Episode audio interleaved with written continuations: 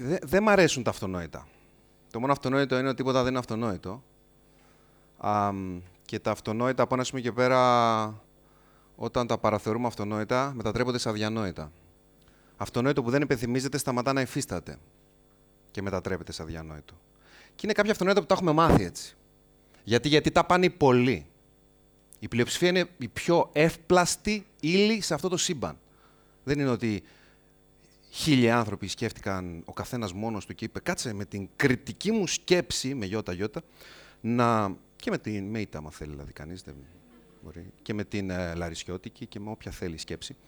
Α, κάτσε να σκεφτώ να πω αυτό στέκει ή δεν στέκει που μου έχει μάθει η μαμά μου, που μου έχει μάθει ο γιαγιά μου, που μου έχει μάθει η προγιαγιά. Κάτσε να, να το διερευνήσω ρε παιδί μου, να το φιλτράρω από μέσα μου, να δω στέκει ή δεν στέκει.